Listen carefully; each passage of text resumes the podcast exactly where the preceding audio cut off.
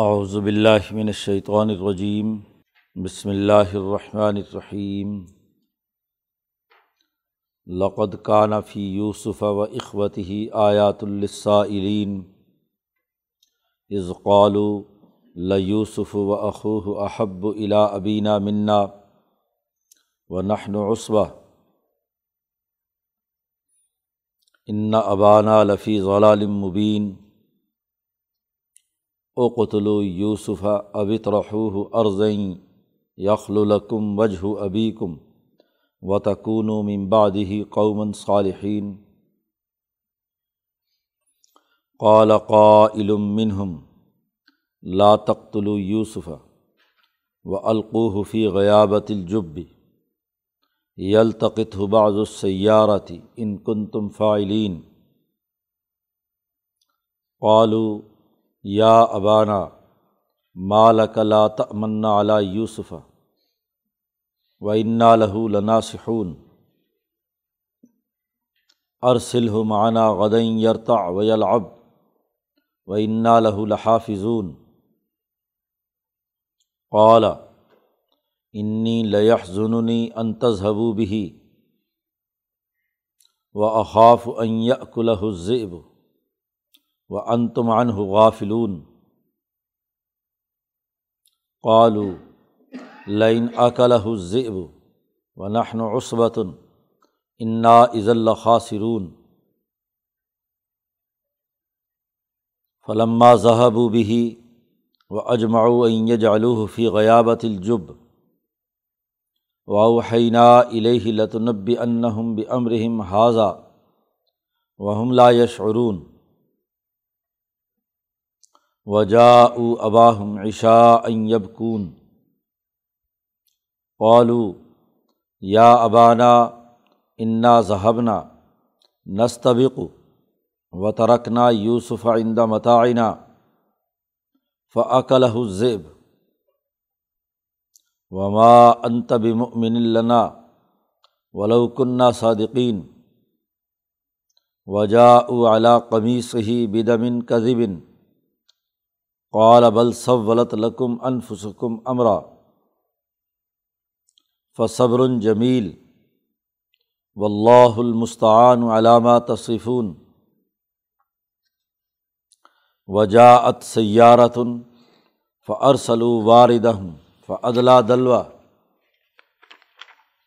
قال یا بشرا حاضہ غلام و اثر روح بزا و اللہ علیم بما یعملون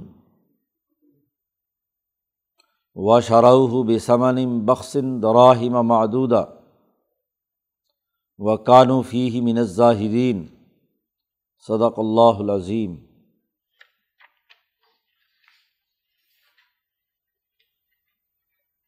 یہ صورت یوسف کا دوسرا رقوع ہے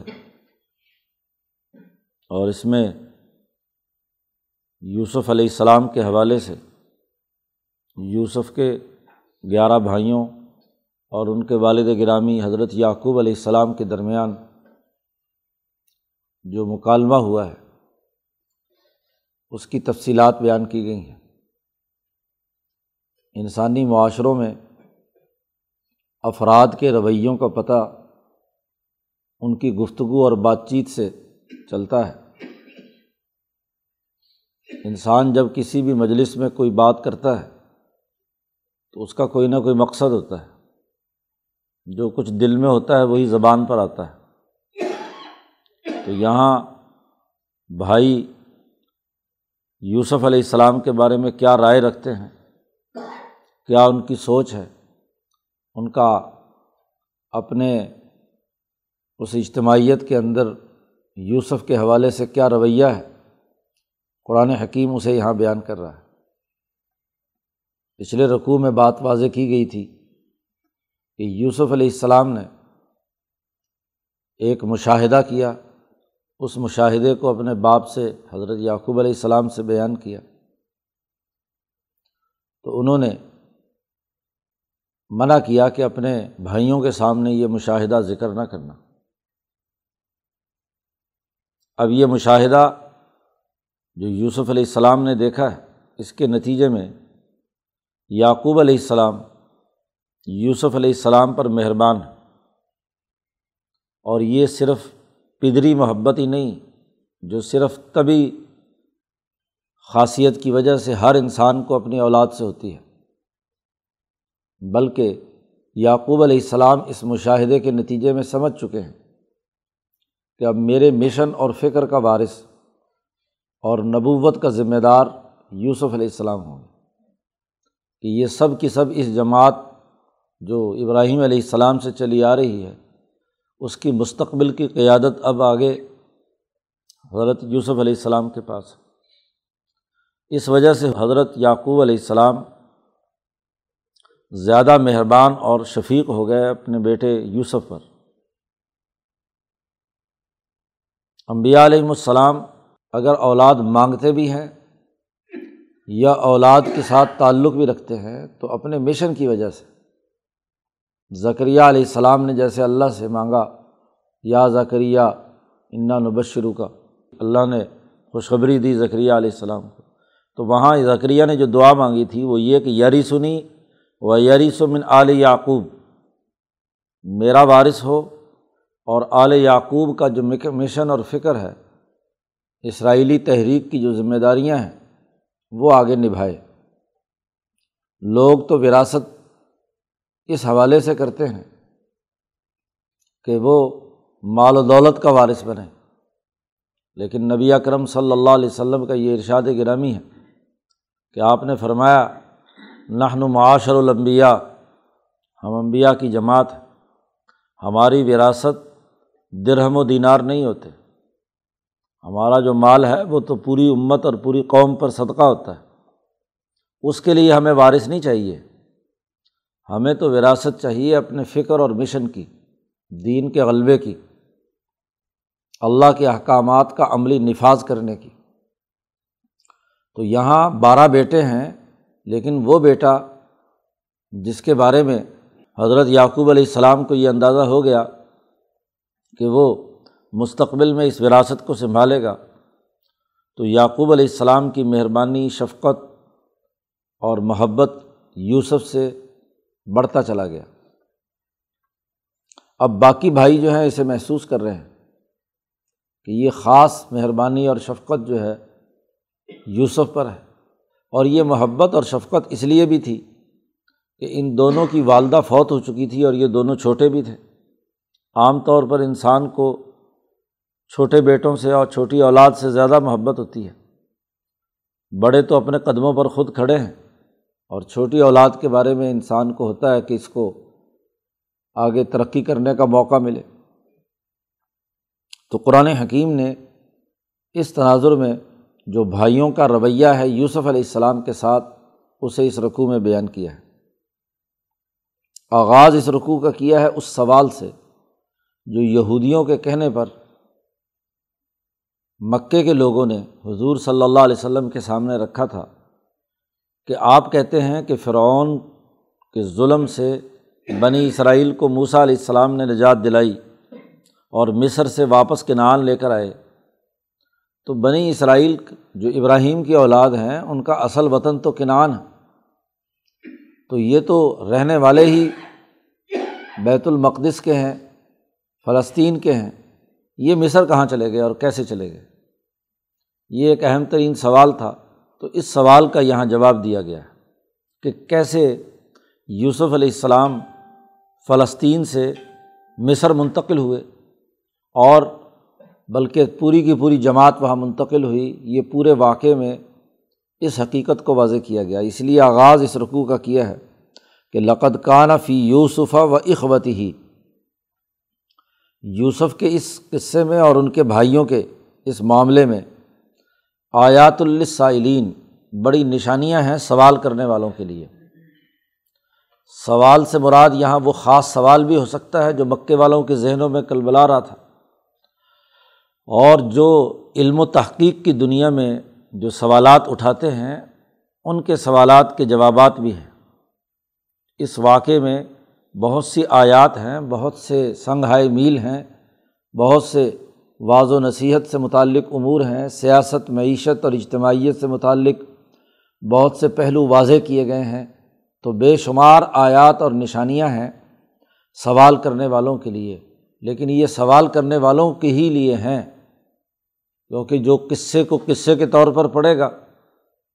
اور حقائق کی تحقیق کے لیے سوالات نہیں اٹھائے گا، اس کے لیے تو کیا نشانی ہوگی؟ وہ تو اس میں یوسف زلیخا کے قصے کا عشق نکالے گا۔ کہ یہ کوئی عشق و محبت کی کہانی ہے، محض دل پشوری کرنے کا کوئی قصہ ہو سکتا ہے۔ تو یہ لاپرواہی سے اور غفلت سے جو لوگ اسے پڑھیں گے، تو ان کے لیے تو اس میں کچھ نہیں ہے۔ لیکن جو جہاں ان تمام اس پورے واقعے کے اندر سوالات اٹھانے والے ہیں، اور سوال اٹھانا یہ بڑی اہم بات ہے۔ خاص طور پر جو گزشتہ تاریخ اس کے بارے میں سوالات اٹھا کر اس کے پہلوؤں کو سمجھنا اور اس کے ذریعے سے اپنے حال اور مستقبل کا تجزیہ کرنا۔ آپ درست سوال قائم کریں گے تو آپ درست راستے پر جا سکتے ہیں۔ سوال اس سرے سے غلط ہو یا سوال ہی پیدا نہیں ہو رہا کہیں، تو ان کو بات کیا سمجھ میں آئے گی؟ تو اس لیے اہم بات قرآن حکیم نے شروع میں کہہ دی اس رقوع کے کہ آیات السائلین سوال کرنے والوں کے لیے اس میں بڑی نشانیاں ہیں۔ از قالو جب انہوں نے یہ بات کہی، ظاہر ہے کہ یہ گیارہ بھائی یا دس بھائیوں کا آپس میں کوئی مشاورت ہوئی ہے۔ کام کاج کے لیے باہر جاتے تھے، بکریاں چراتے تھے، وہاں کہیں انہوں نے آپس میں مل کر ایک بات کی ہے۔ از قالو جب وہ کہنے لگے، لا یوسف و اخو کہ یوسف اور اس کا بھائی بنیامین، جو دونوں سگے بھائی ہیں، عینی بھائی ہیں، ایک ہی ماں سے دو پیدا ہوئے ہیں۔ احب و الا ابینہ منا ہم سے زیادہ محبوب ہے ہمارے باپ کو۔ حضرت یعقوب علیہ السلام کو، ابا جان کو، ان دو بیٹوں سے جو سب سے چھوٹے ہیں، ان سے بڑی محبت۔ یوسف و اخوہ احب و الا ابینہ منا لام داخل کر کے مزید تاکید پیدا کر دی کہ یہاں کہ یوسف اور اس کے بھائی کو ہم سے زیادہ محبت ہے۔ اسم تفصیل کا سیگا احب۔ زیادہ پیار ہے۔ حالانکہ بناحن عصبہ۔ ہم طاقتور ہیں۔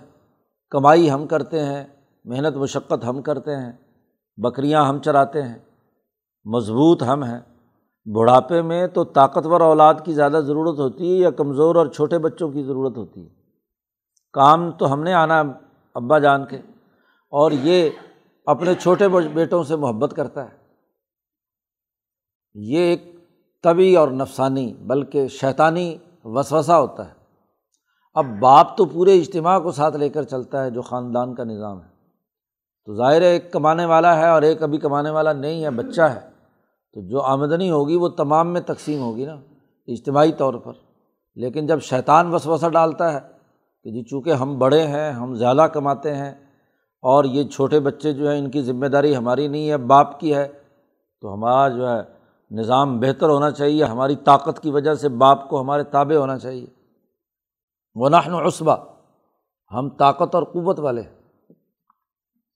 اور آپس میں مشاورت کرتے ہوئے کہتے ہیں کہ ان ابانا لفی ضول مبین، کہ ہمارا باپ تو بڑی واضح غلطی کر رہا ہے۔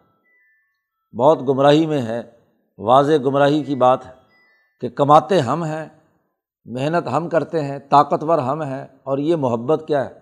چھوٹے بچوں سے کر رہے ہیں۔ تو باپ کی غلطی نکال رہے ہیں۔ بھائیوں کے دماغ میں یہ وسوسہ شیطان ڈالتا ہے، چونکہ پیچھے آ چکا ہے۔ ان شیطان لل انسانی ادب و مبین، کہ شیطان انسان کا بڑا واضح دشمن ہے۔ اب اجتماعیت کی طرف نظر نہیں، انفرادی پہلوؤں کی طرف ہے۔ جو خاندان کی اجتماعیت ہے یا اس جماعت کی جو اجتماعیت ہے کنان میں، جو ابراہیم علیہ السلام کے زمانے سے چلی آ رہی ہے، اس کے مقابلے میں یہ اپنی انفرادی سوچ بیان کر رہے ہیں۔ ہر فرد اپنے اپنی انفرادی رویے کا اظہار کر رہا ہے کہ مجھے تو ترجیح نہیں دی جاتی اور میرے فلان بھائی کو دی جاتی ہے۔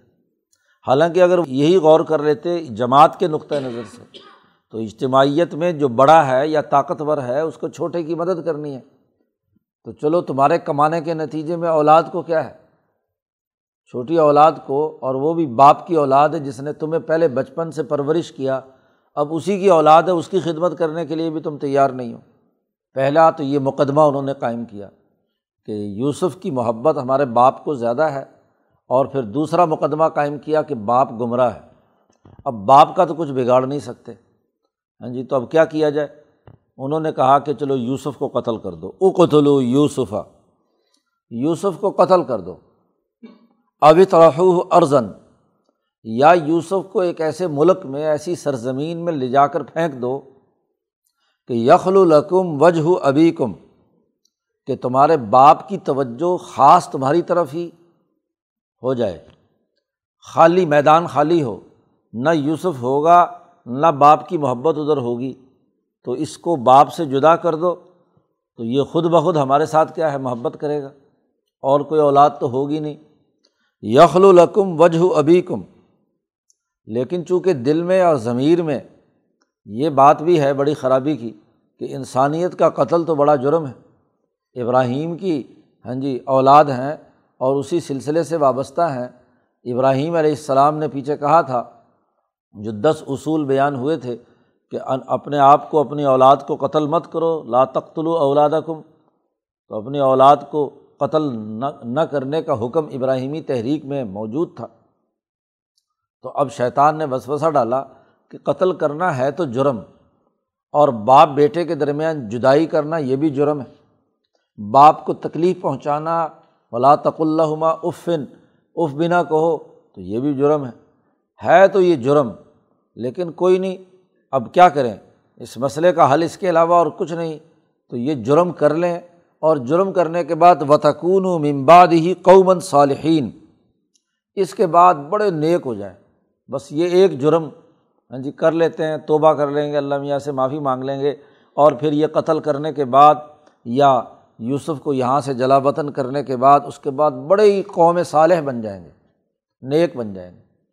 تو شیطان نے قتل کرنے کے لیے باقاعدہ تانا بانا بنا اور انہوں نے تین چار مقدمات قائم کیے۔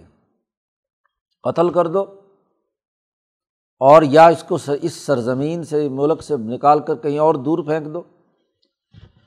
تو اب پہلے مسئلہ متعین کیا کہ مسئلہ کیا ہے؟ باپ کی گمراہی۔ اور اس گمراہی کا علاج کیا ہے؟ یوسف کو وہاں سے نظروں سے غائب کر دینا۔ قالا قائل منہم، ان کی یہ جو مشاورت چل رہی تھی، تو ان میں سے ایک کہنے لگا جی یہودا تھا، مفسرین کی مختلف رائے ہیں۔ قرآن نے اس کا نام نہیں لیا۔ قرآن نام لیے بغیر جو بنیادی بات ہے، اس کی طرف واضح وضاحت کر رہا ہے کہ اس گیارہ میں سے ایک آدمی نے یہ کہا کہ دیکھو، لا تختل یوسف۔ یوسف کو قتل مت کرو۔ قتل کرنا زیادہ بڑا جرم ہے۔ ابراہیمی دعوت اور تحریک میں بہت بڑی بات ہے۔ اور پھر انسانیت کا قتل یہ کوئی مناسب اور اچھی بات نہیں ہے۔ اس لیے یوسف کو قتل مت کرو۔ ایک ہی پوائنٹ پر ہم متفق ہوں۔ اور وہ یہ کہ القوفی غیابت الجب۔ اس کو ڈال دو کسی اندھے کنویں میں۔ گہرے اور اندھے کنویں کے اندر گمنام کنویں میں جہاں کوئی لوگ آتے جاتے نہیں ہیں، وہاں ڈال دو۔ غیابہ یا تو ایسے کنویں کو کہتے ہیں جو اندھا ہو یعنی استعمال نہ ہو رہا ہو، پانی خشک ہو چکا ہو، اور یا غیابہ اس طاقچے کو بھی کہتے ہیں کہ جو کنویں سے پانی نکالنے کے لیے پانی کے قریب ایک جگہ بنائی جاتی تھی جہاں سے ڈول بھر لیتے تھے۔ ہاں جی سیڑھیاں بناتے تھے اور وہ لے جا کر وہاں نیچے تاکچا یا رسی سے بھی کوئی آدمی نیچے جاتا تھا تو ڈول بھرنے کے لیے یا ڈول گر گیا اس کو اٹھانے کے لیے پانی کی سطح کے قریب ہی ایک تاکچا سا بنا ہوا ہوتا تھا۔ ہاں جی تو اس تاکچے کے اندر جی اس کو بٹھا دو۔ غیابت الجب۔ تو اس اندھے کنویں میں یا اس کنویں کے اس تاکچے میں اس کو ڈال دو۔ یلتقت ہو بعض اس سیارتی قافلے والے آتے ہیں پانی پونی بھرنے کے لیے ہاں جی کنویں میں۔ تو وہاں سے کوئی نہ کوئی قافلے والا یہاں سے گزرے گا۔ تو وہ پانی نکالنے کے لیے ڈول ڈالے گا تو وہاں یہ بچہ بیٹھا ہوا ہوگا تو اس کو اٹھا کر لے جائیں۔ گے ان کن تم فائلین اگر تم ضروری کرنا چاہتے ہو تو پھر ایسے کرو کہ قتل نہ کرو اور اس کو کنویں میں ڈال دو۔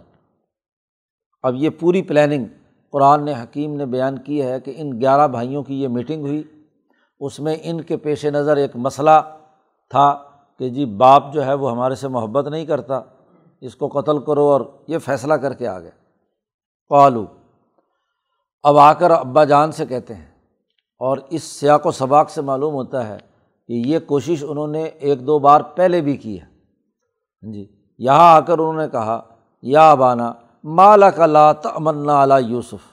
بولے، اے ابا جان، کیا بات ہے کہ آپ یوسف کے حوالے سے ہم پر اعتماد نہیں کرتے؟ آپ کا ہم پر اعتبار نہیں ہے یوسف کے حوالے سے۔ پہلے بھی ایک دو دفعہ یہ کوشش کر چکے ہیں کہ یوسف کو کسی طریقے سے یہاں سے لے کر باہر چلے جائیں۔ لیکن یعقوب علیہ السلام نے اجازت نہیں دی، تو اس دن یہ کہتے ہیں کہ بھائی کیا بات ہے، آپ ہم پر اعتماد نہیں کرتے، حالانکہ وہ انا لہو لنا سہون چور کی داڑھی میں تنکا ہاں جی بڑی تاکید کے ساتھ کہتے ہیں، انا بھی تاکید کا، اور لنا سہون ہاں جی انا کی خبر کے اوپر لام بھی تاکید کا داخل کیا۔ بے شک تحقیق ہم اس کے لیے بڑے ہی خیر خواہ ہیں۔ بڑی اس کی حفاظت کریں گے، اس کا نگرانی کریں گے، اس کی خیر خواہی ہمارے پیش نظر ہے، تو تم ہم پر اعتبار کیوں نہیں کرتے؟ ارسل ہو مانا غدیں یرتا ویلاب اس کو ہمارے ساتھ بھیج دو۔ اب تم نے کمرے میں بند کر رکھا ہے، یہاں گھر کے اندر اپنے سامنے تم ہر وقت رکھتے ہو۔ تو بچہ ہے، اب یہ جوان ہو رہا ہے، اس کو کھیل کود چاہیے بار میدان میں جائے، کھیلے کودے۔ تو کل ہم صبح جائیں گے تو یہ ہمارے ساتھ چلے یرتا اویل اب خوب کھائے پیے اور کھیلے کودے۔ تو ابھی تو اس کے کھیل کود کا زمانہ ہے۔ جی تو اس کو ہاں جی کھیلنے، کودنے اور کھلی فضا کے اندر کھانے پینے اور دوڑ لگانے سے آپ روک رہے ہیں تو لڑکا ہے اور اس کو گھر کے اندر بند کر دینا، یہ تو کوئی عقل کی بات نہیں ہے۔ باپ کو عقل سکھا رہے ہیں۔ جی کہتے ہیں یرتا ویل اب عربوں کا یہ جملہ اسی وقت ہوتا ہے کہ جب بچوں کو بچپن میں ٹینشن فری ماحول دیتے ہیں، کوئی پڑھائی، کوئی دباؤ، کچھ نہیں، سات، آٹھ، دس سال کی عمر تک ہاں جی ان کو کھلی فضا میں دیہاتوں میں رکھتے تھے، شہر سے دور رکھتے تھے۔ شہر کی اجتماعیت اپنی جگہ پر، لیکن گاؤں اور دیہات میں لے جا کر، وہاں اس کی کھلی فضا میں کھانے پینے، جو چاہے مرضی کھائے۔ گاؤں دیہاتوں میں یہ نہیں تھا کہ آدمی جو ہے وہ کسی خاص گھر سے کھائے اور کسی بچوں کے لیے سارے گھر برابر تھے۔ تو کھیلے اور کودے اور خوب کھائے پیے۔ اور باقی رہی بات آپ کو اگر کوئی ڈر ہے تو وہ انا لہو لحافظون۔ تو یہاں پھر اگلی تاکید کر رہے ہیں۔ انا لہو لحافظون۔ بے شک ہم اس کی خوب حفاظت کرنے والے ہیں تاکید کے ساتھ۔ پہلے کہتے ہیں ہم اس کے خیر خواہ ہیں۔ اور اب کہتے ہیں کہ ہمارے ساتھ اگر گیا تو ہم آخر گیارہ کی ٹیم ہے۔ تو ہم اگر ایک بھائی کی حفاظت نہیں کر سکتے تو ہمیں ڈوب مرنا چاہیے۔ انا لہو لحافظون۔ ہم اس کی خوب حفاظت کریں گے۔ اولا یعقوب علیہ السلام، آخر باپ ہے، بیٹوں کی حرکتیں اور ان کی کچھ چیزیں جو ہیں وہ سامنے آئی ہیں، رویے سامنے آئے ہیں۔ تو اس پر یعقوب علیہ السلام نے کہا، انی لہ ظنونی انتظبو بھی پہلی بات تو یہ ہے کہ جب تم اس کو لے کر جاؤ گے تو تمہارا اس کو لے جانا مجھے غمگین کر دیتا ہے۔ میں اس کو اپنی نظروں کے سامنے رکھنا چاہتا ہوں۔ جی جو تعلق اور محبت یعقوب علیہ السلام کو یوسف سے ہو چکی ہے، تو وہ کہتے ہیں اس سے ہاں جی تم لے کر جاؤ گے تو مجھے غم لاحق ہو جائے گا، جدائی کا غم۔ تو جب عشق کسی کے ساتھ ہو جاتا ہے اور عشق اور محبت بھی کسی اعلیٰ مقصد کے لیے ہو، تو وہاں ذرا سی ایک لمحے کی جدائی بھی کیا ہے، برداشت نہیں ہوتی۔ پہلی بات تو یعقوب علیہ السلام نے یہ کہی کہ انی لیہ زونی جی۔ تاکید کے طور پر کہ بے شک مجھے کیا ہے؟ بڑا غم لاحق ہوتا ہے۔ ان تذہب بھی تمہارے اس لے جانے کے نتیجے میں۔ اور دوسری بات یہ بھی ہے کہ وہ اخاف و زیب مجھے ڈر ہے کہ کہیں اس کو بھیڑیا نہ کھا جائے۔ اصل میں تو جو خطرہ پہلے سے حضرت یعقوب علیہ السلام کو تھا وہ یہ کہ کوئی نہ کوئی بھیڑیا اس کے پیچھے لگا ہوا ہے۔ بھیڑیے کی شکل میں خون آشام بظاہر ہاں جی انسان، لیکن درندے کی صورت میں یا یوسف کے پیچھے پڑا ہوا ہے۔ اور مجھے یہ خطرہ لاحق ہے کہ کہیں وہ بھیڑیا اس کو کھا نہ جائے۔ جو باتیں ان کے دل میں تھیں اولاد کی، وہ یعقوب علیہ السلام کے دل پر اس کا عکس پڑ رہا ہے، ان کی نفرت اور ان کی ہاں جی خرابی اور ان کی ذہنیت کی چیزیں۔ تو اسی عکس کی بنیاد پر یعقوب علیہ السلام نے یہ بات کہی کہ مجھے ڈر ہے کہ کہیں اس کو بھیڑیا نہ کھا جائے۔ اور پھر اگلی بات یہ کہ تمہارا تو ایسا شاید مسئلہ نہ ہو، ان کی دلجوئی کرنے کے لیے ساتھ ہی کہتے ہیں وہ ان تم عن ہو غافلون۔ اور تم اس سے غفلت برتو۔ بھیڑیا آئے اور اس کو کھا جائے اور تم اس کی نگرانی نہ کرو۔ ہاں جی یہاں یعقوب علیہ السلام نے یہ بھی بات کہہ دی کہ براہ راست تو شاید تم سے خطرہ نہ ہو، بظاہر ان کی دل جوئی کے لیے، لیکن تم غفلت برتو اور بھیڑیا پیچھے سے آ کر اس کو کھا جائے۔ اب جو کچھ وہ انہوں نے بات آخر میں گھڑنی تھی، یعقوب علیہ السلام کو اندازہ اس کا اس سے پہلے ہی ہو گیا اور انہوں نے جملہ دہرا دیا ان کے سامنے۔ قالو بیٹے جو باپ سے کہتے ہیں، گیارہ بھائی قافلہ، قالو کہنے لگے لائن عقل حسیب و نہن و عصبت اگر بھیڑیا اس کو کھا جائے، ایسی صورت میں بھی کھا جائے کہ نہن و عصبت ہم بڑی طاقتور جماعت ہیں، گیارہ بندے ہیں، پوری ٹیم ہے، ہماری موجودگی میں بھیڑیا کھا جائے، یہ کیسی عجیب بات ہے؟ انا عز اللہ خاصرون اگر ایسا ہو گیا تو اس وقت تو ہم بڑے ہی خسارے میں ہیں اور بڑے ہی ذلیل اور رسوا ہوں گے کہ اتنے طاقتور گیارہ بڑے بڑے بھائی ہوں اور ان کی موجودگی میں ایک بچے کو کیا بھیڑیا کھا جائے؟ تو اس سے بڑی ذلت اور رسوائی کی بات، خسارے کی کیا بات ہے؟ اور حقیقت میں بات بھی یہی تھی کہ اگر یہ حرکت ہو گئی، ہم نے یہ بات بیان کی، تو یقیناً ہم خسارے میں ہوں گے، تو جو اصل میں مستقبل کی جو ان کو خسارہ ہاں جی ان کے لیے ہو رہا تھا، ان کی زبان سے وہی جملہ نکلا۔ جیسے یعقوب کی زبان سے جو جملہ نکلا، وہی کہانی انہوں نے گھڑی۔ اور جیسے یہاں یوسف علیہ السلام کے غائب ہونے کے نتیجے میں ان کے لیے خسارہ اور کوتاہی ہوئی تو اس کا پورا واقعہ ہاں جی حقیقت بیان کر رہا ہے کہ یہ خسارے میں رہے۔ علما ذہب و بھی باپ سے بحث مباحثہ کر کے بالآخر کیا ہے یوسف علیہ السلام کو بھی اکسایا بچے تھے کہ بھی تم دیکھو نا، ابا جان سے کہو، ہر وقت تمہیں یہاں پر بند رکھتے ہیں تو چلو سیر سپاٹے کرنے جائیں گے اور یوں کھیلیں گے اور ایسے ہوگا اور ایسے ہوگا۔ تو یوسف علیہ السلام نے بھی اپنے ابا سے کہا کہ بھائی تھوڑی دیر کے لیے میں ان کے ساتھ ہوا ہوں۔ بھائی تو ہیں ہی۔ تو لے کے چل پڑے۔ فلما ذہب و بھی جب یوسف علیہ السلام کو لے کر یہ چلے، وہ اجمعو۔ اور سب کا اجماع اور اتفاق ہو گیا کہ قتل نہیں کرنا، بلکہ اینج علوح فی غیابت الجب۔ کہ اس کو ہاں جی اندھے کنویں میں ہم ڈال لیں گے۔ تو اندھے کنویں میں ڈال دیا۔ قرآن حکیم جب واقعات کی منظر نگاری کرتا ہے تو اس کا انداز اور اسلوب یہ ہے کہ وہ تفصیلات میں نہیں پڑتا وہ ایک منظر کا ایک پہلو واضح کرتا ہے اور فوراً اگلا منظر دکھاتا ہے۔ تو درمیان میں از خود سمجھ میں آ جاتا ہے کہ درمیان میں ہوا کیا۔ تو تمثیل کا سب سے اعلیٰ ترین ہاں جی منظر نگاری کا سب سے بہترین طریقہ یہی ہے کہ ایک منظر کا ایک ایسا سین دکھایا جائے، ایک ایسا منظرنامہ دکھایا جائے کہ اس کے بعد دوسرا منظرنامہ دکھائیں تو درمیان کی بات خود دیکھنے والا سمجھ جائے۔ تو یہاں قرآن نے کہا کہ جب لے کر چلے، وہاں پھر ان کی مسجد سے مشاورت ہوئی اور اس مشاورت میں یہ طے ہوا کہ اب یوسف کو کنویں میں گرانا ہے، قتل۔ جو بھائی قتل کی بات کر رہے تھے، اس سے وہ رک گئے، اجماع کر لیا، اتفاق کر لیا۔ ہاں جی انہوں نے کہ اب یوسف کو کنویں میں ڈالنا ہے۔ یعنی اس کا مطلب یہ کہ ڈال دیا۔ اب یہاں مفسرین نے جو لمبی چوڑی کہانیاں بیان کی ہیں ہاں جی بڑے دل دوز قصے بیان کیے ہیں، مارا، پیٹا اور ہاں جی وغیرہ وغیرہ۔ تو قرآن حکیم نے ان تمام باتوں کو نہیں چھیڑا۔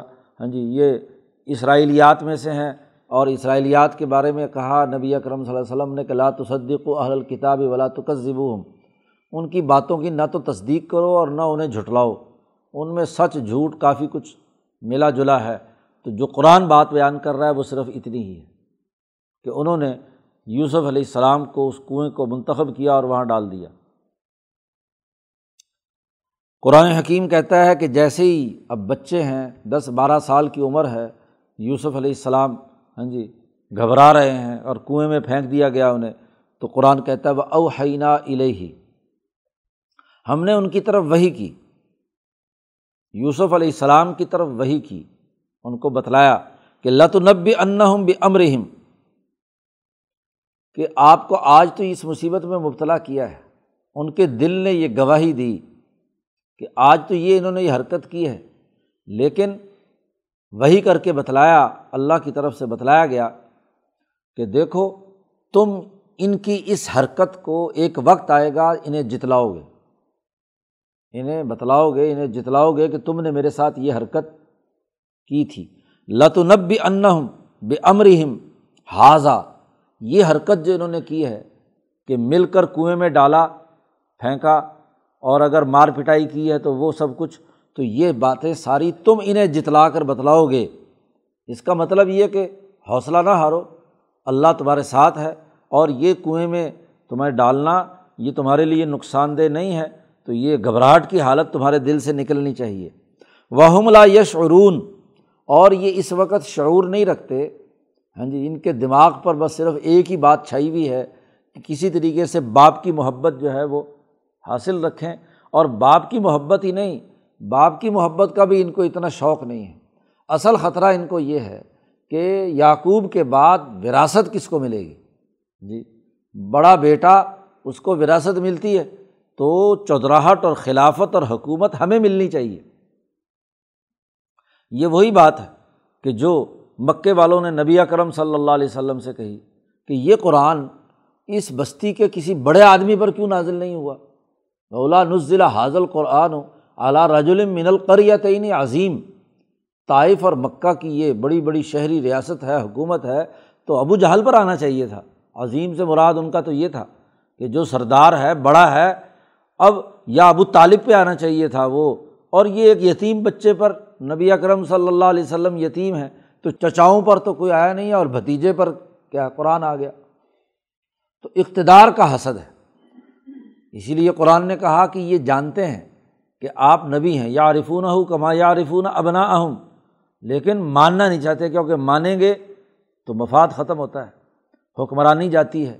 اور حکمرانی کا جو اجتماعیت کی جو طاقت ہے، وہ کیا ختم ہوتی ہے۔ تو وہ یہ شعرون یہ شعور نہیں رکھتے، تو ہم نے یہ حوصلہ دیا۔ اب یہاں وہی سے مراد، وہی مطلوب یا وہی جو ہاں جی احکامات کے تناظر میں ہوتی ہے، یہ ہونا ضروری نہیں ہے۔ یہاں وہی لغوی معنیٰ میں بھی ہو سکتی ہے، کیونکہ ابھی بارہ سال کے بچے ہیں۔ نبوت یا وہی جو امبیا پر آتی ہے، وہ تو چالیس سال کی عمر کے بعد آتی ہے۔ یہاں اس سے پہلے وہی کا قبل از وقت یعنی اصل وہی کے نزول سے پہلے کا جو وقت ہے، یہ تو طبعی اور فطری وہی ہے۔ جیسے شہد کی مکھی کو اللہ تعالیٰ وہی کرتا ہے اوہا رب کا علن نہلی اب وہاں سے کوئی آدمی یہ ثابت کر سکتا ہے کہ شہد کی مکھی کی جو ملکہ ہوتی ہے، وہ نبی ہوتی ہے۔ نہیں وہی کا لفظی مطلب ہے خفیتاً کسی کو بات بتلانا۔ تو یہاں یعقوب علیہ السلام کے اولاد میں خاص طور پر حضرت یوسف علیہ السلام جو مستقبل میں نبی بننے والے ہیں، تو ان کی ملکیت عالیہ ہے۔ ہاں جی ان کا جسمانی اور ملکی ساخت جو ہے وہ اونچے درجے کی ہے، تو طبی طور پر وہی یہ فطری جو ہے، وہ ان کے دل میں یہ خیال ڈالا گیا۔ ہاں جی اس کے لیے کسی ہاں جی اس میں کنویں کے اندر کوئی فرشتہ داخل ہوتا ہوا دکھانا، تو یہ کوئی، یہ فضول بات ہے۔ ہاں جی اور اس سے یہ ثابت کرنا کہ جی نبوت کے لیے چالیس سال کی عمر ضروری نہیں ہے، بارہ سال کی عمر میں بھی وہی آ جاتی ہے۔ یہ وہی طبعی ہے۔ ہاں جی یہ وہی الہی جو حکم اور نس یا نفاذ قانون کے سلسلے میں ہوتی ہے، یہ وہ اس کی بات نہیں ہو رہی۔ اس لیے اس کا تعلق بھی اس سے نہیں ہے۔ یہاں تو صرف ایک مستقبل کی ایک خبر کے بارے میں طبی طور پر حوصلہ دیا جا رہا ہے۔ حضرت یوسف علیہ السلام کی بہیمیت اور حیوانیت پر جو اثرات مرتب ہو رہے تھے خوف اور ہلاسانی کے، اس کو کیا ہے؟ آدمی بسا اوقات گھبراہٹ کا شکار ہوتا ہے تو دل میں کوئی ایسی بات آتی ہے جس سے آدمی کو حوصلہ ہوتا ہے، اعتماد ملتا ہے۔ تو یہ اعتماد یہاں یوسف علیہ السلام کے دل میں پیدا کرنا مقصود ہے۔ وجا اباہم عشاء یبکون اب سارا دن وہاں ادھر ادھر پھرتے رہے اور رات کے اندھیرے میں یہ سارے بھائی اکٹھے ہو کر ہاں جی اپنے گھر پہنچے۔ اور وہاں آئے ہیں تو سب رو رہے ہیں۔ منافقت کا عالم یہ ہے کہ ادھر سے تو بیٹ بھائی کو گرا کر آئے ہیں کنویں میں اور یہاں جھوٹا رونا رو رہے ہیں۔ جاؤ اباہم، شام کو اس لیے آئے کہ دن میں آئیں گے تو شاید پڑتال پڑتال ہو۔ ابا جان کہیں کہ لاؤ مجھے خون کا کوئی نشان دکھاؤ، جہاں وہ بھیڑیا ویڑیا جی یوسف کو لے کر گیا ہے۔ اس لیے رات کے اندھیرے میں نہ باپ یہ سوال کریں گے، نہ کچھ، تو رات کو عشا کے وقت پہنچے۔ وجا او اباہم۔ آئے اپنے آپ باپ کے پاس عشا کے وقت۔ یب کون خوب رو رہے ہیں، زور زور سے دھاڑے مار مار کے۔ قالو، روتے ہوئے ابا جان سے کہتے ہیں، یا ابانا، اے ہمارے ابا جان، انا ذہبنا نس طبقو و ترکنا یوسف آئندہ متعینہ فعقل زیب ہم دوڑ لگا رہے تھے۔ کپڑے ہم نے سب نے اتار کر ایک جگہ رکھ دیے۔ کھانے پینے کا جو سامان لے کر گئے ہوئے تھے، وہ بھی ایک جگہ رکھا۔ تو اب ظاہر یوسف تو دوڑ نہیں سکتے تھے، جو بڑے لوگ دوڑتے ہیں، تو مقابلے میں تو یوسف نہیں آ سکتے۔ تو یوسف کو ہم نے اپنے سامان کے پاس بٹھا دیا اور خود ہم دوڑ رہے تھے۔ نس طبق ایک دوسرے سے آگے بڑھنے کے لیے ہم وہاں میراتھن ریس کر رہے تھے۔ جی پانچ چھ کلو میٹر کی ہوتی تھی استباق اسے کہتے ہیں۔ تو ہم وہاں دوڑ کر رہے تھے۔ و ترکنا یوسف آئندہ متعینہ اور ہم نے یوسف کو اپنے سامان کے پاس بٹھا دیا۔ ہم تو چونکہ پانچ کلو میٹر دور جانا تھا، پانچ چھ میل کی دوڑ ہوتی تھی، تو اکلا حزیب، بھیڑیا آ گیا۔ ہم جب پانچ میل دور سے واپس آئے تو بھیڑیا کھا گیا۔ تھا فعقل حزیب، بھیڑیا کھا گیا۔ اور اگلی بات، چونکہ دل میں چور بھی تھا، تو کہتے ہیں اور نبی ہونے کی وجہ سے ان کو خیال اور خطرہ بھی تھا کہ کہیں ہمارا پول نہ کھل جائے۔ تو کہتے ہیں وہ ماں انتبی مین ہمارا خیال یہ کہ تو ہماری بات پر یقین نہیں رکھے گا، ایمان نہیں لائے گا۔ ولو کنہ صادقین اگرچہ ہم کتنے ہی سچے کیوں نہ ہوں۔ کتنی سچ کیوں نہ بولیں، لگتا یہ ہے کہ تو ہمارے پر ایمان نہیں لائے گا۔ ہماری بات تسلیم نہیں کرے گا کہ بھیڑیا کھا گیا۔ اور پھر دلیل کے طور پر، یہ تو دعویٰ کیا انہوں نے کہ بھیڑیا کھا گیا۔ اور دلیل کے طور پر انہوں نے فوراً کیا ہے، قمیض پیش کر دی۔ وجاؤ علا قمیص ہی بدمن کذبن انہوں نے یوسف علیہ السلام کی قمیض جو اتاری ہوئی تھی، اسے وہاں پیش کر دیا۔ ہاں جی بدمن کذبن قرآن کہتا ہے کہ وہ جھوٹی قمیض تھی، جھوٹا خون۔ کوئی بکرا بکرا یا کوئی دمبا ذبح کیا، اس جو کھایا پیا، بھونا شونا تھا، تو اس کا خون جو ہے وہ کرتے پہ لگا دیا۔ بدمن کذبن اب جیسے ہی قمیض حضرت یعقوب علیہ السلام کے سامنے آیا کہ یہ کیا ہے، یہ نشانی ہے کہ وہ بھیڑیا کھا گیا اور اس کا خون اس کے اوپر لگا ہوا ہے۔ اب مفسرین کہتے ہیں کہ قمیض صحیح سالم ہے اور اس کو خون لگا کر لائے چلو پھاڑ پھوڑ ہی لیتے۔ بھیڑیا اگر کھائے گا، نوچے گا، کسی بچے کو بھمبوڑے گا، تو وہ کیا ہے؟ قمیض پھٹے گا۔ اس پہ کوئی نشان ہوں گے۔ تو وہ تو کچھ نہیں، قمیض صحیح سالم ہے۔ تو اس لیے جھوٹا خون لگا کر لیا اب آگے سے حضرت یعقوب علیہ السلام نے جو جملہ کہا ہے وہ یہ کہ بل سب ولط لکم انفسکم امرا۔ اس کا حقائق سے کوئی تعلق نہیں۔ ہے تمہارے نفسوں نے یہ بات اپنی طرف سے گھڑ لی ہے۔ تصویل نفس بڑی اہم جملہ قرآن نے یہاں استعمال کیا ہے۔ عربی میں تصویل نفس کہتے ہیں کہ ذہن میں کچھ خود ساختہ مقدمات قائم کر لیے جائیں۔ کچھ مقدمے گھڑ لیے جائیں۔ اور ان مقدمات سے ایک مجموعی نتیجہ بنایا جائے۔ اپنے آپ کو دھوکہ دینے کے لیے، لوگوں کو دھوکہ دینے کے لیے، لوگوں کو بے وقوف بنانے کے لیے۔ دیکھیے، جب بھی کوئی انسان کسی واقعے کی خبر دیتا ہے تو یہ خبر ہے۔ اور خبر اگر مطابق للواقع ہو، جیسے واقعہ وقوع پذیر ہوا ہے تو وہ سچی کہلاتی ہے۔ اور اگر خبر کے اندر اپنی خواہش داخل کر دی جائے، خواہشات کا دخل ہو جائے، واقعات نگاری میں واقعے کی حقیقت کے ساتھ جو خود مرچ مثالہ لگا دیا جائے اور اس کے ذریعے سے کچھ مقدمات بنائے جائیں اور ایک نتیجے تک پہنچا جائے۔ یہ تصویر نفس کہلاتا ہے۔ ایک حقیقت ہوتی ہے اور ایک اپنے نفس کی خواہشات ہوتی ہیں۔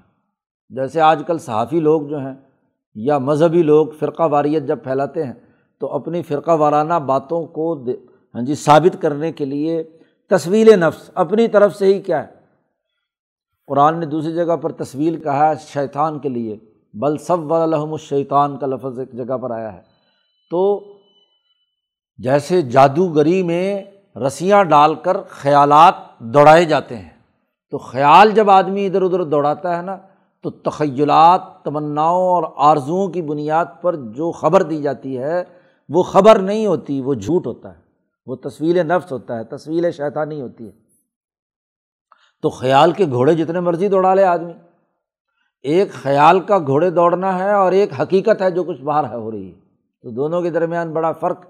تو یعقوب علیہ السلام نے کہا بیٹوں سے کہ تمہارے نفسوں نے خیالات کے گھوڑے دوڑائے ہیں اور اس کے نتیجے میں یہ امر، یہ معاملہ تم بیان کر رہے ہو۔ جو بات بھی بیان کی جا رہی ہوتی ہے اس کے پیچھے یا تو حقائق ہوتے ہیں یا خیالات کے گھوڑے دوڑائے جاتے ہیں۔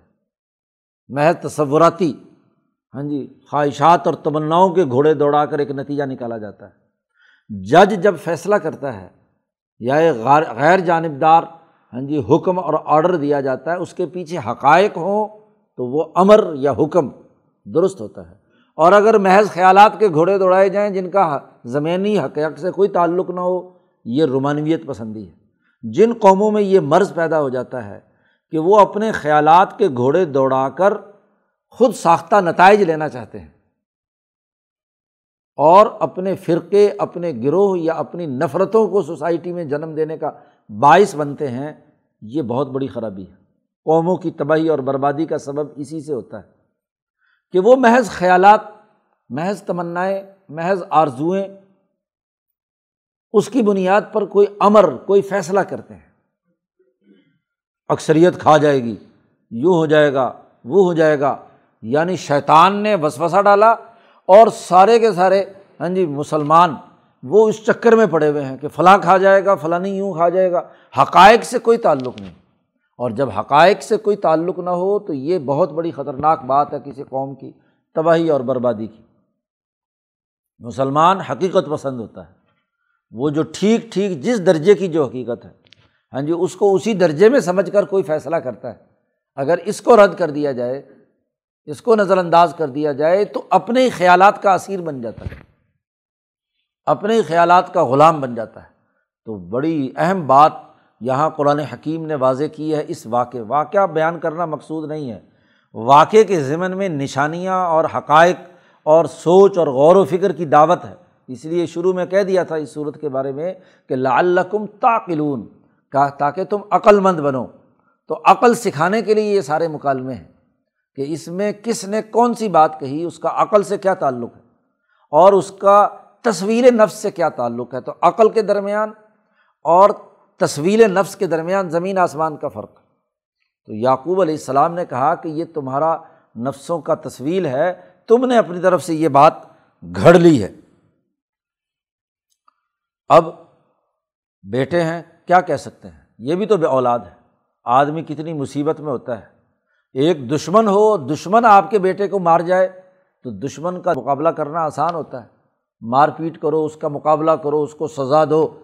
لیکن ایسی مشکل میں انسان مبتلا ہو جائے کہ دوسری طرف بھی اپنی ہی جماعت ہے نا، جو ابراہیم سے لے کر اب تک اس کی اولاد میں سے ہے۔ گیارہ بیٹے ہیں، جماعت ہے، پورا اجتماعیت ہے۔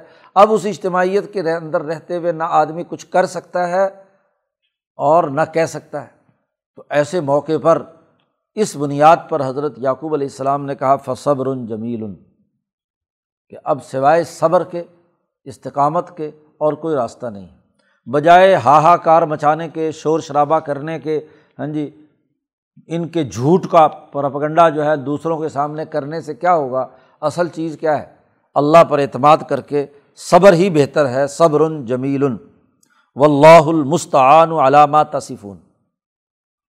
اب صبر جمیل کا مطلب واضح ہو گیا کہ یعقوب نے یہ بات واضح کر دی کہ تم نے یہ جو غلط بات بیان کی ہے اور اس کے نتیجے میں تم یہ چاہتے ہو کہ یوسف چلا گیا تو محبت کا رخ تمہاری طرف ہو جائے گا۔ نہیں، ڈٹ گئے۔ یہ ہے صبر جمیل۔ کہ جو میری محبتوں کا مرکز اور منبع ہے وہ تو یوسف ہی ہے۔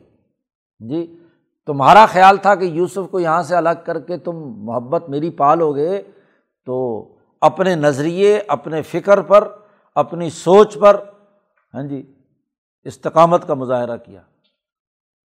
یوسف کی محبت ان کے دل سے نہیں نکلی اور ان بیٹوں کی محبت دل میں پیدا نہیں ہوئی۔ یہ ہے صبر جمیل۔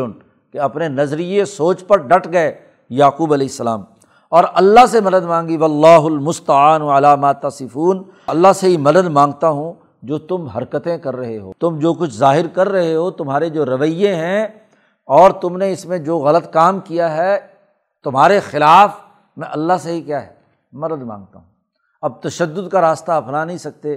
ابھی عدم تشدد کا دائرہ ہے۔ جماعت کی تیاری کے مراحل ہیں۔ ان میں آپس میں جماعت میں اختلاف ہو تو باپ کو تو کیا ہے؟ صبر کرنا ہے۔ حوصلے کے ساتھ، حکمت عملی کے ساتھ کیا ہے؟ جو اپنا اصل ہدف ہے، اس کو پورا کرنا ہے۔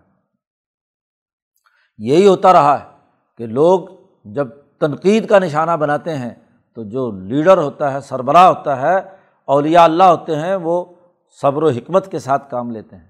ہاں جی وہاں جماعت کے اندر پھوٹ ڈالنے کے بجائے جماعت کے تمام رویوں کو بغور دیکھتے ہوئے جو اصل ٹارگیٹ ہے اس کو پورا کرنے کی طرف متوجہ رہتے ہیں۔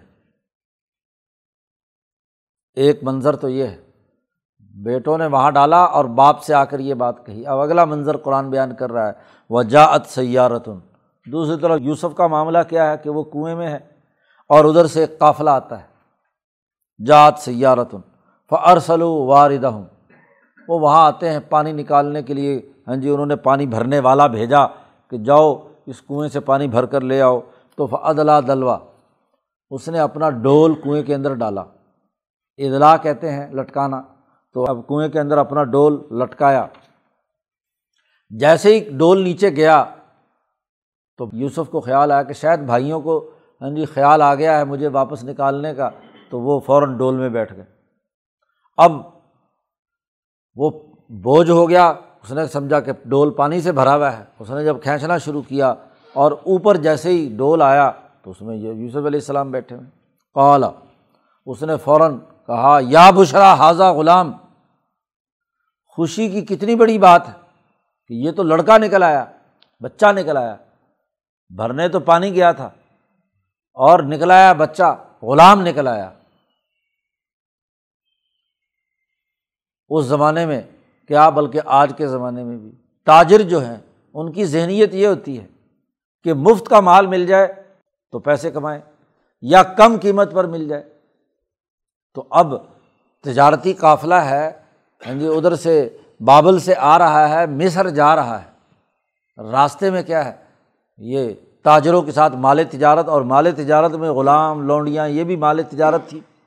تو انہوں نے کہا، چلو مفت کا مال مل گیا۔ نکالنے تو پانی گئے تھے تو بغیر کسی پیسے کے نوجوان وہ بھی اتنا خوبصورت بچہ، اس کو تو بڑی قیمت پر ہم مصر کے بازار میں کیا ہے، فروخت کریں گے۔ تو وہ خوشی سے اچھل پڑا، یا بشرا حاضہ غلام و اثر روح بزا انہوں نے اس بچے کو مال تجارت سمجھ کر چھپا لیا۔ اثر روح بزا تجارت کا مال سمجھ کر کہ اس کو بیچیں گے اور پیسے کمائیں گے۔ ہاں جی اس لیے چھپا لیا۔ و اللہ علیم بیما یا ملون اور اللہ اچھی طرح جانتا تھا کہ جو اس کے ساتھ وہ کام کریں گے، عمل کر رہے ہیں، کہ کیسے یوسف علیہ السلام مصر منتقل ہو رہے ہیں۔ ہاں جی ان کے ذریعے سے اللہ تعالیٰ اپنا پورا معاملات کو کیا ہے، جان رہا ہے، دیکھ رہا ہے، جو وہ حرکت کر رہے ہیں۔ اب جیسے انہوں نے چھپایا، تو بھائی تو دور دراز سے ادھر ادھر سے دیکھ رہے تھے کہ بھائی یہ کنویں میں ڈول ڈالیں گے تو کیا صورت سامنے آتی ہے؟ انہوں نے پہلے تو چھپا لیا۔ اب بھائی دوڑتے ہوئے آئے، انہوں نے کہا وہ ہو یہ تو ہمارا بھاگا با غلام ہے، ہم اتنے دنوں سے تلاش کرتے پھر رہے ہیں۔ انہوں نے کہا اچھا یہ تمہارا بھاگا با غلام ہے، تو اس لیے اب ہم اس کو چلو بیچ دیتے ہیں، کیونکہ یہ بھاگ جاتا ہے۔ ہاں جی، جب بھی ہم اس کو پکڑ کر لے جاتے ہیں، تو یہ اسی طرح بھاگ کر چھپ جاتا ہے۔ تو یہ ایسے نالائق غلام کو ہم نہیں رکھتے، اس کو بیچتے ہیں۔ سودا کرو ہمارے ساتھ۔ تو چنانچہ و شرح بے سامانی بخصن دراہیمہ معدودہ۔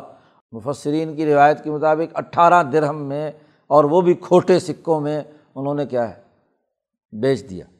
و شرح اسے بیچ آئے۔ کون؟ یہ ہاں جی بھائی۔ بے سمانی بخشن جی ناقص قیمت پر۔ دراہیمہ معدودہ۔ چند گنتی کے درہم۔ چند گنتی کے درہم پر اس کو کیا ہے؟ فروخت کر دیا۔ اب یہاں مفسرین کچھ تو کہتے ہیں کہ بھائیوں نے بیچا اور کچھ کہتے ہیں کہ نہیں، یہ قافلے والوں نے جا کر مصر کے اندر تھوڑی قیمت پر بیچ دیا یوسف یوسف علیہ السلام کو۔ بہرحال دونوں طرح ہو سکتا ہے۔ وہ قانوفی ہی منظاہدین اور وہ اس سے جان بچانا چاہتے تھے۔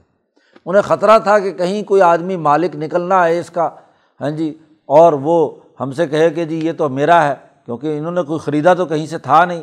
تو اس لیے انہوں نے کہا جلدی جلدی اس کو بیچو اور فروخت کرو، یا بھائی چاہتے تھے کہ کسی طریقے سے یہ یہاں سے چلا جائے اور انہوں نے پیسے لے کر کیا ہے، ان کے حوالے کر دیا قافلے والوں کے۔ اس طرح اس تجارتی قافلے کے ساتھ فروخت کر کے مصر بھیج دیا گیا۔ یوسف علیہ السلام سب سے پہلے مصر منتقل ہوئے ہیں۔ تو جو تمہارا سوال تھا، اس سوال کا ایک پہلو یہاں آ گیا کہ سب سے پہلے ان بھائیوں کی حرکت کی وجہ سے یوسف علیہ السلام مصر پہنچے ہیں۔ اس کی اگلی تفصیلات اگلے رقوع میں بیان کی ہیں۔ اللہ تعالیٰ قرآن حکیم کو سمجھنے اور اس پر عمل کرنے کی توفیق عطا فرمائے۔ اللہ